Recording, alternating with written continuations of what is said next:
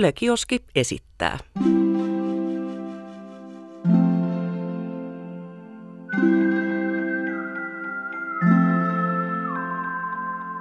Tämä on täydellinen maailma ja Jussi Latvala. Tervetuloa S D P:n täydelliseen maailmaan. Tämä maailma syntyi, kun ihmiset lakkasivat ajattelemasta Suomea avuttomana lastuna suuren maailman laineilla. Ohjat uskallettiin ottaa omiin käsiin ja stoppi pantiin ainaiselle leikkaamiselle ja julkisten palveluiden kurjistamiselle. Täydellisessä maailmassa ymmärretään, että tulevaisuudesta ei tule hyvää sattumalta, vaan siihen pitää satsata ja investoida. Reilu ja tasa-arvoinen tulevaisuus syntyy esimerkiksi koulutuksen avulla. Täydellisessä maailmassa kukaan ei jää vain peruskouluoppien varaan, vaan kaikki jatkavat lukioon tai ammattikouluun, jossa opiskelu on aidosti maksutonta ilman tuhansien eurojen arvoisia kirjaostoksia tai välinehankintoja. Koulutie jatkuu yhä useammalla yliopistoon tai ammattikorkeakouluun. Kun kansalaiset ovat koulutettuja ja osaavia, myös taloudessa menee aika mukavasti. Työpaikoilla luodaan ja innovoidaan uusia keksintöjä ja parempia tapoja elää, mikä synnyttää taas uusia työpaikkoja. Täydellisessä maailmassa talous ei kasva ympäristön tai ilmaston kustannuksella, vaan kaikkialla löydetään alati kestävämpiä tapoja elää ja luoda hyvinvointia. Talouden kakusta jaetaan reilusti köyhemmille ja apua tarvitseville. Näin eriarvoisuus vähenee, ja kun kaikilla on mahdollisuus hyvään elämään, ihmiset tuntevat toisiaan kohtaan vähemmän katkeruutta ja enemmän luottamusta. Luottamus läpileikkaakin S D P:n täydellistä maailmaa. Työntekijä luottaa pomoonsa ja päinvastoin, naapuri naapuriinsa ja äänestäjä päättäjiin, jotka ovat osoittaneet olevansa luottamuksen arvoisia. Kaikki tämä valaa uskoa ja toivoa tulevaisuuteen, joka täydellisen maailman auringonpaisteessa näyttääkin aika valoisalta. Tervetuloa täydelliseen maailmaan S D P:n puheenjohtaja Antti Rinne. Kiitoksia, kiitoksia. No miltä se äskeinen kuulosti? Käytiinkö me pistäytymässä sun puolueen täydellisessä maailmassa? Kyllä se aika pitkälle kuvasi sitä, mitä sosiaalidemokraatit Suomessa haluavat, mutta yksi ulottuvuus tuosta musta vähän jäi uupumaan, ja se on tämä S D P:n kansainvälisen, kansainvälisten vahvuuksien nostaminen esille, että me ollaan myös kansainvälisin puolue Suomessa. Meillä on sisarpuolueita, veljespuolueita ympäri maapalloa, ja me halutaan, että se täydellinen maailma ulottuu myöskin globaalisti, Euroopasta globaaliin maailmaan, ja se ehkä vahvi, pitäisi vahvistaa tähän kuvaan, minkä äsken loitte tuossa insertissä. No hyvä, lisätään se ehdottomasti tähän, eli S D P:n maail- täydellisessä maailmassa olisi kansainvälinen tunnelma. Mitä sitten Suomen rajojen sisällä? Mä tiedän, että S D P:lläkin on iso määrä erilaisia tavoitteita. Teidän vaaliohjelmassakin taitaa olla yli sata sivua, niin olisiko jotain semmoista konkreettista, mitä haluaisit vielä lisätä täydelliseen Suomeen? Jotta konkretiaan pääsee, niin täytyy kertoa vähän tästä meidän ohjelmatyöstä. Mehän kaksituhattaseitsemäntoista puoluekokouksen jälkeen päädyttiin siihen, että kestävän kehityksen agenda kaksituhattakolmekymmentä ohjaa koko meidän ohjelmatoimintaa. Ja meillä on yli neljätuhattaviisisataa ihmistä, lähes viisisataa ihmistä, jotka erilaisissa työryhmissä, niitä taitaa olla kaksikymmentäkuusi työryhmää, valmistelee tämän kestävän kehityksen agendan mukaisesti S D P:n politiikkalohkoille erilaisia ohjelmia. Ja se on itse asiassa johtanut siihen, että me ollaan nyt johtava keskustelupuolue tässä suomalaisessa yhteiskunnassa tulevaisuuteen nähden.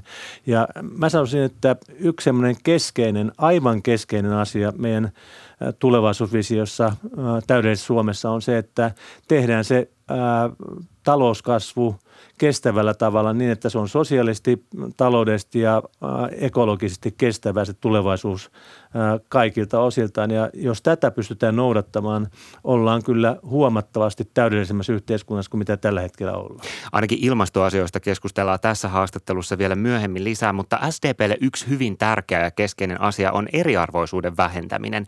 Ja siihen kuuluu muun muassa tuloerojen tasaaminen. Ja tästä mä haluaisin kysyä, että miten tämä menisi S D P:n täydellisessä maailmassa tämä tuloeroasia?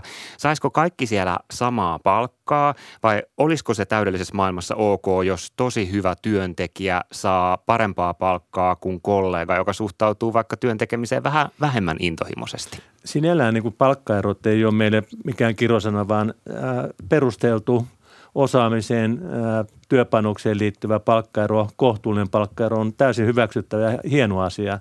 Mutta meillä on erittäin iso ongelma tällä hetkellä miesten ja naisten välinen palkkaepätasa-arvo. Sitä on yritetty vuosikymmeniä hoitaa erilaisilla palkkaohjelmilla, mutta käytännössä edelleenkin naisten palkka, naisten euro on noin kahdeksan prosenttia miesten eurosta ja sille pitää tehdä jotakin. S D P:n täydellisessä maailmassa sukupuolen perustuva palkkaero on poistettu. Miesten ja naisten työura on samanlainen. Miehet ja naiset osallistuu perhevapaiden kautta lasten hoitamiseen yhtä lailla. Molemmilla on oikeus lapsiin ja lapsilla on oikeus molempiin vanhempiin. Tämä on meille äärettömän tärkeä asia. Tätä me halutaan viedä vahvasti eteenpäin. Täydellisessä maailmassa siis tämä asia olisi jo korjattu ja nämä eri puolueiden visiot täydellisestä maailmasta mua näissä haastatteluissa tietenkin ennen kaikkea kiinnostaa. Ja Antti Rinne, mua kiinnostaa myös se, että miksi sä oot valinnut juuri S D P? Mikä S D P:n visioissa maailmasta on saanut sinut pauloihinsa, kun olisi voinut tietenkin valita ihan minkä tahansa muunkin puolueen? Minulle henkilökohtaisesti on äärimmäisen tärkeää se, että yhteiskunnan oikeudenmukaisuus toteutuu, että ihmiset riippumatta sosiaalisesta, etnisestä, mistään muusta taustatekijästä ovat samanarvoisia. Eli mulle ihmisarvo on täysin jakamaton, että riippumatta siis mistään taustatekijästä ollaan samanarvoisia toisiamme keskenämme. Ja tästä lähtökohdasta eri puolueiden ohjelmiin aikanaan silloin itse asiassa aika nuorena, kaksitoista-kolmetoistavuotiaana tutustuin ja aloin toimimaan sosiaalidemokraattisessa liikkeessä, nuorisojärjestössä, varhaisnuorisojärjestössä ja sitä kautta on tähän liikkeeseen kasvanut ja todennut, että näillä arvoilla, joita tämä liike edustaa, haluan olla viemässä Suomea, Eurooppaa ja maailmaa oikeaan suuntaan ihmisten näkökulmasta. Ja ehkä sitten myös tavoittelemassa vähän sitä täydellistä maailmaa. Ää, mua kiinnostaa myös se, että, että kun suomalaisessa poliittisessa puheenparissa aika paljon myös tulee kritiikkiä siitä, jos joku lähtee vähän niin kuin tämän suuntaiselle laukalle, mitä me tässä ehkä nyt tehdään. Eli aletaan unelmoida, aletaan visioida täydellistä maailmaa, mennään vähän sinne utopiavaihteen puolelle. Niin mitä mieltä sä oot tästä? Onko tämä ok välillä visioida sitä, että millaista siellä täydellisessä maailmassa on? Vai pitäisikö politiikassa olla niin sanotusti pragmaattinen, miettiä sitä tosi paljon, mikä on mahdollista, kun talous on tiukkaa, kun ollaan eri mieltä asioista. Miten sä hahmotat tämän? Jos mä mietin oman liikkeeni kautta tätä, silloin tuhatyhdeksänsataaluvun alussa, tuhatyhdeksänsataakolme Forssan kokouksessa määriteltiin aika radikaaleja, varmaan niinä, niinä aikoina unelmahötöksi kuvattuja asioita, kahdeksan tunnin työpäivää, kaikille oikeutta sosiaali- ja terveyspalveluihin, yhtäläistä oikeutta koulutukseen ja niin edelleen. Mutta niin ne vaan lähti toteutumaan, kun oli poliittista tahtoa viedä asioita eteenpäin ja kyllä mun mielestä tarvitaan joka tapauksessa tämmöistä uskoa tulevaan, ää, tulevaisuusvisioita, asioita, jotka näyttää vielä tällä hetkellä epätodennäköisesti, mutta parantaa ihmisten arkea. Mä ajattelen tällä hetkellä, että tämä vanhusten tilanne esimerkiksi, nyt on keskusteltu Esperistä ja Attendosta ja niiden palvelutasosta, laadusta suhteessa ikäihmisten arkeen, tai on keskusteltu opiskelijoiden toimeentulosta, mitä on leikattu rajusti, on keskusteltu siitä, että miten neljäs- ja kahdeksasluokkalaisia saadaan paremmin oppimaan äidinkieltä ja matematiikkaa, jotta pärjätään tulevaisuudessa. Ja kyllä mä näen, että näissä pitää olla semmoinen selkeä tulevaisuusvisio, unelmia siitä, että miten maailma on parempaa. Jos ei unelmia, ei maailma, maailma korjaannu. Täydellinen maailma. Täydellinen maailma haastattelu käynnissä, aiheena sosiaalidemokraatit ja haastattelussa puheenjohtaja Antti Rinne. Ja tullaan seuraavaksi vähän todellisen maailman puolelle tässä haastattelussa. Ja kun Antti äsken puhuit tuhatyhdeksänsataaluvun alusta ja S D P-visioista silloin, niin tämä oli kyllä nyt ihan syöttö mun lapaan, koska seuraavaksi mä haluan keskustella juuri niistä. Täällä todellisessa maailmassa voisi varmaan sanoa, että tämä tuhatyhdeksänsataaluvun unelmahöttö unelmahöttö, tuhatyhdeksänsataaluvun alun unelmahöttö on itse asiassa toteutunut monelta osin tosi hyvin. On saatu S D P:n isoja tavoitteita läpi, kuten se kahdeksan tunnin työpäivä, minkä mainitsit. Suomeen on saatu peruskoulu. Kansainvälisesti vertailtuna meillä on aika antelias hyvinvointivaltio. Että joku tuhatyhdeksänsataaluvun alun työläinen voisi varmaan olla sitä mieltä, että kaksituhattaluvulla ollaan saavutettu se S D P:n täydellinen maailma. Öö, miten nyt sitten tästä eteenpäin? Teidän retoriikassa tällä hetkellä on paljon esillä se, että hyvinvointivaltiota pitää puolustaa, mutta onko tämä nyt sitten sillä tavalla, että vaikka työajan lyhentämisen historia päättyi tähän kahdeksaan tuntiin ja viisipäiväiseen työviikkoon ja nyt tätä puolustetaan, vai onko teillä edelleen niitä isoja unelmahöttöisiäkin ideoita, mitä tuhatyhdeksänsataaluvun alussa oli? Jos mä mietin tämän hetken maailmaa, ilmastonmuutos on ihan aivan keskeinen asia, johon täytyy löytää ratkaisuja. Jos ei löydetä, se tarkoittaa sitä, että meidän sivilisaatio uhkaa tuhoutua. S D P:n tulevaisuustyössä, mitä me nyt tehdään äsken kuvatulla tavalla tässä ohjelmatyössä, niin siellä keskeinen elementti on löytää ratkaisuja niihin asioihin, jotka liittyvät ilmastonmuutokseen, luonnon monimuotoisuuden häviämiseen, mutta samalla myöskin yhteiskunnan se oikeudenmukaisuuteen, että kun tällä vaalikaudella työpaikkoja on tullut lisää, se on hieno asia, mä oon todella tyytyväinen siitä, niin samaan aikaan eriarvoisuus on ke- niiden ihmisten välillä, jotka on työelämässä ja työelämän ulkopuolella merkittävästi lisääntynyt. Ja meidän täytyy huolehtia siitä, että jokainen suomalainen pysyy mukana kehityksessä niin, että täällä on kaikilla turvallista elää, että täällä on luottamus tulevaisuuteen. Mä olin itse tuossa vähän vakavasti sairaana ja, ja tota, koin sen, että miten tärkeää on se, että siellä hoidossa on turvallinen olo siitä, että minusta pidetään huolta, kun itse siihen kykenee. Ja tämä koskettaa sairaita ihmisiä, vammaisia ihmisiä, mutta tämä koskettaa entistä suuremmassa määrin satoja tuhansia vanhuuteen siirtyviä ihmisiä. Meidän täytyy huolehtia siitä, että näillä ihmisillä on tulevaisuudessa turvallista ää, elää luottamus siihen, että minusta pidetään huolta, jos sen itse pärjää. Ja tämä on se S D P:n keskeinen ää, visio siitä tulevaisuudesta, mitä pitää rakentaa hyvinvointivaltiota. Me, me nähdään sillä tavalla, että hyvinvointivaltiota pitää kehittää, sitä pitää uudistaa, sen pitää vastata nykymaailmaa ihan uudella tavalla. Sitä ei pidä karsia, sitä ei pidä romuttaa. Se on maailman parhaita malleja huolehtia siitä, että ihmiset pärjää, yhdessä huolehtia toisistamme. Mm. No mainitsit äskenkin ilmaston ja ö, työn lisäksi S D P:n puheissa on viime vuosina korostanut, korostunut paljon ilmastokysymykset.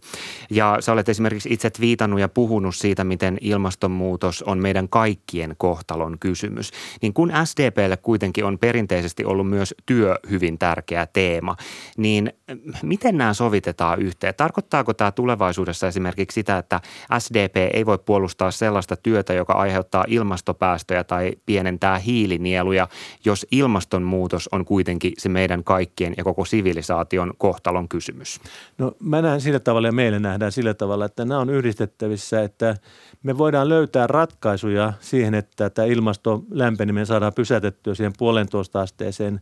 Me voidaan löytää ratkaisuja siihen, että luonnon monimuotoisuus saadaan säilymään ja näiden ratkaisujen avulla – joita Suomessa korkean koulutuksen, korkean osaamisen, isojen satsauksien, tutkimukseen, tuotekehitykseen, innovaatiotoimintaan kautta voidaan saada semmoista kestävää talouskasvua, jossa sitten suomalaiset pärjää ja täällä löytyy töitä kaikille.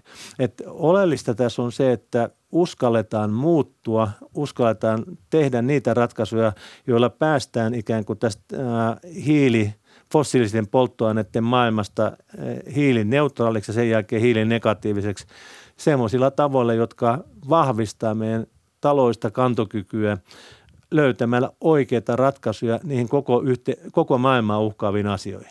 Okei, eli siis pitää rakentaa edellytyksiä sellaiselle taloudelle, sellaiselle talouskasvulle, joka on tasapainossa ja sopusoinnussa ympäristön ja ilmaston kanssa. Mut joka vähän niin kuin irtoaa siitä, että äh, luonnonvarojen käytöstä, että, että tavallaan niin kuin kestävä talouskasvu tulevaisuudessa on irti siitä, että miten paljon hyödynnetään esimerkiksi luonnonvaroja. Että mehän käytetään, ylikulutetaan maailmassa jo puolen vuoden jälkeen koko globaalien mittakaavalla ihmiset käyttää enemmän kuin mitä luonto pystyy tuottamaan. Ja itse asiassa suomalaiset käyttää paljon nopeammin vielä oma osuutensa. Se on totta, mutta mitä sitten Antti Rinne ajattelet sellaisesta kasvun edellytyksestä, jolla tuetaan esimerkiksi, sanotaan nyt vaikkapa lentoliikennettä. Tässä on viime aikoina jotkut ihmetellyt sitä, että minkä takia satsataan rahaa Helsinki-Vantaan lentokenttään, kun me kaikki tiedetään, että lentäminen on huono juttu ilmakehän kannalta. Onko tällaisten talouden edellytysten rakentaminen S D P:n mielestä ok, jos siitä seuraa esimerkiksi ilmastopäästöjä? Mä uskon, että semmoista maailmaa ei ole tulossa kovin äkkiä, jossa lentoliikenne vähenee. Sitä pitää, sitä, niistä päästöjä pitää pystyä hillitsemään sillä tavalla, että käytetään biopolttoainetta ensi alkuun ää, lento, lentoliikenteessä nykyistä merkittävästi enemmän. Mä, mä luulen, että biopolttoaine tulee olemaan raskan liikenteen ja lentoliikenteen ratkaisu joidenkin, joidenkin kymmenien vuosien aikana, kunnes sitten teknologia kehittyy, päästään semmoiseen maailmaan, jossa sähköllä pystyy lentämään tuolla tai jollain muulla päästöttömällä aineilla lentelemään sillä tavalla, että mä en usko, että globalisaatio maailmassa – tämmöinen ihmisten välinen kanssakäyminen mannerten välillä eri osissa maapalloa voi vähetä, vaan että siihen vaan täytyy löytää teknologisia ratkaisuja, joilla tämä ihmisten kanssakäyminen turvataan. Mm. No ilmastonmuutos on tietenkin kysymys, joka koskettaa monia nuoria ja maailmalla on puhuttu valtavasti ruotsalaisesta Greta Thunbergistä viime kuukausina tämän talven aikana. Hän on siis ruotsalainen teini, joka aloitti koululakon protestina sille, että hänen mielestään Ruotsi ei maana tee tarpeeksi ilmastonmuutoksen hidastamiseksi.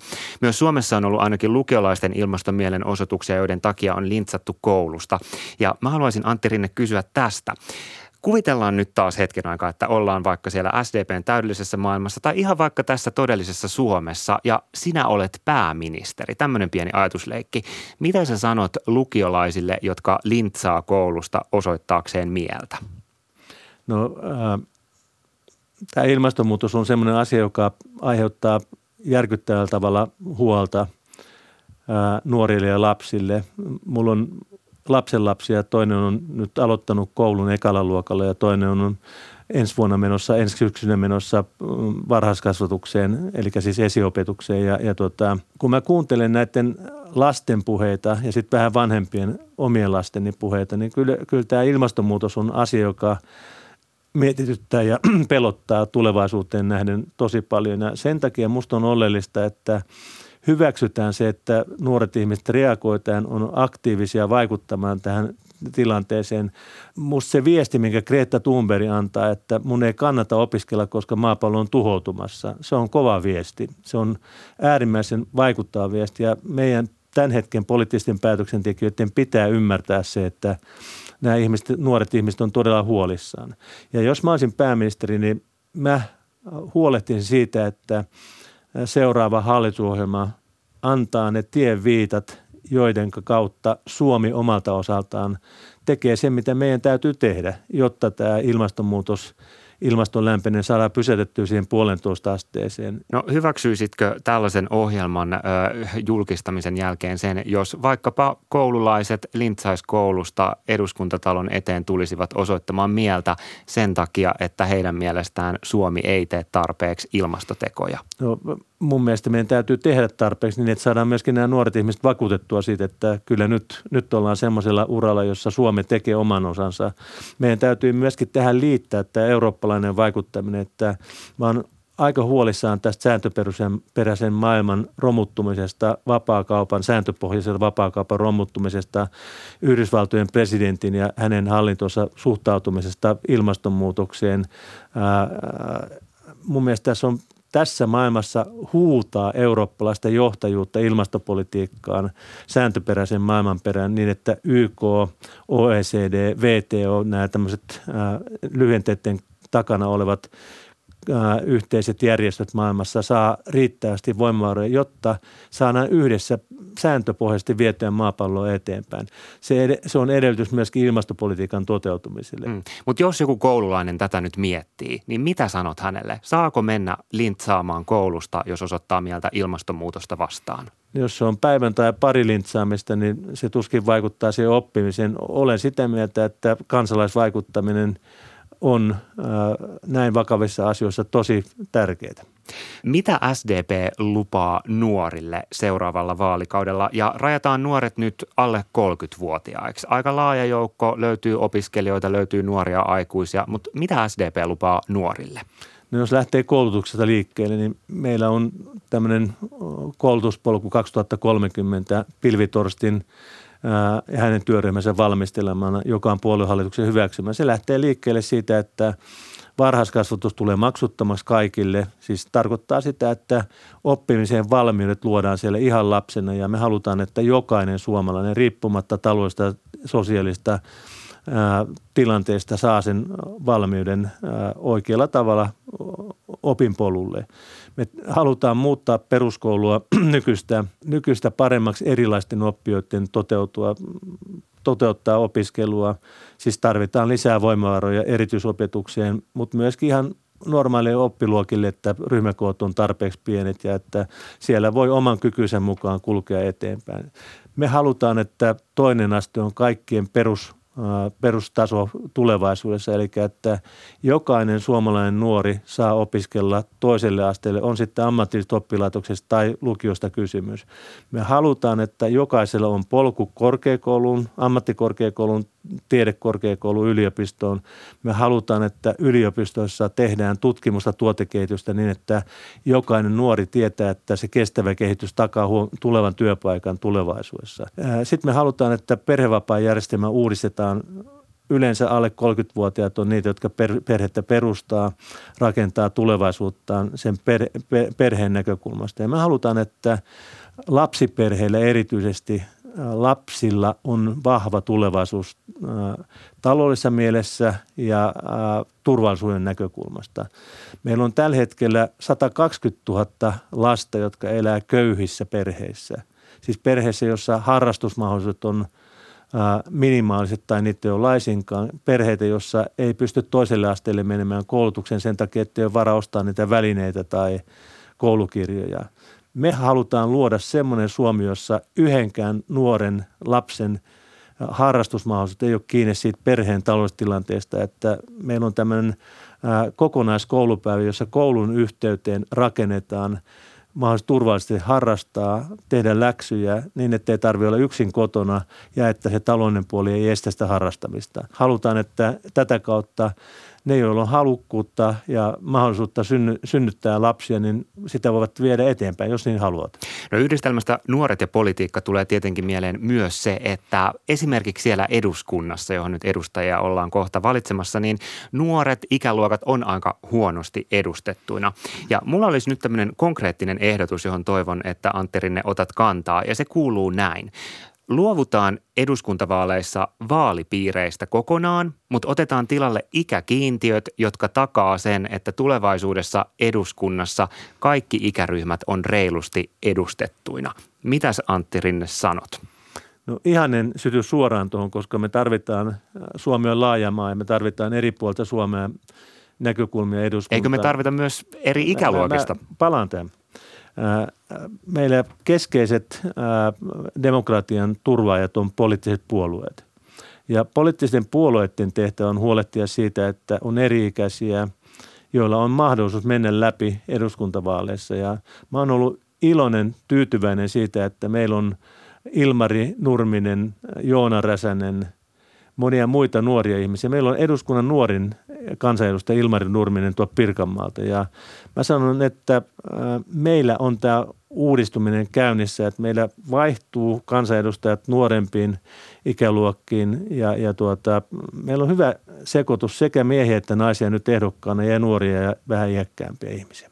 Eli puolueet itse laittaa tämän asian kuntoon. Antti Rinne, vielä viimeinen kysymys. Haluaisitko elää sellaisessa täydellisessä maailmassa, jossa S D P päättää kaikesta? Äh, demokraattisessa yhteiskunnassa, äh, kehittyvässä yhteiskunnassa on hyvä, että on erilaisia voimia ja vastavoimia.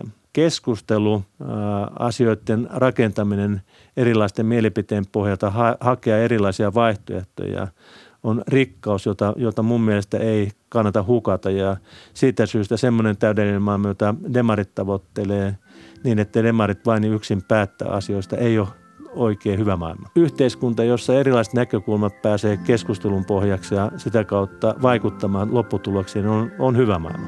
Kiitos haastattelusta S D P:n puheenjohtaja Antti Rinne. Kiitoksia. Tämä on Täydellinen maailma ja Jussi Latvala.